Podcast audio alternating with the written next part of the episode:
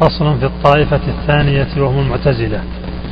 واحذر مقالة الشق المعتزل وهو الذي لوصف ربنا العليم. معطل لأنها بزعمه إثباتها ملازم لذمه. إذ وصفه ملازم التشبيه وجل ربنا عن الشبيه.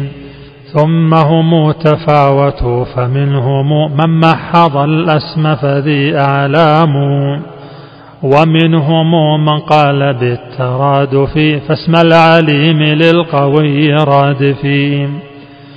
ومنهم من قال بالتباين لكنهم أتوا بقول شائن فهو السميع لا بسمع حاصل وهو العليم لا بعلم فاصل. في سائر الأسماء هذا حالهم تعالى رب الكون عن مقالهم.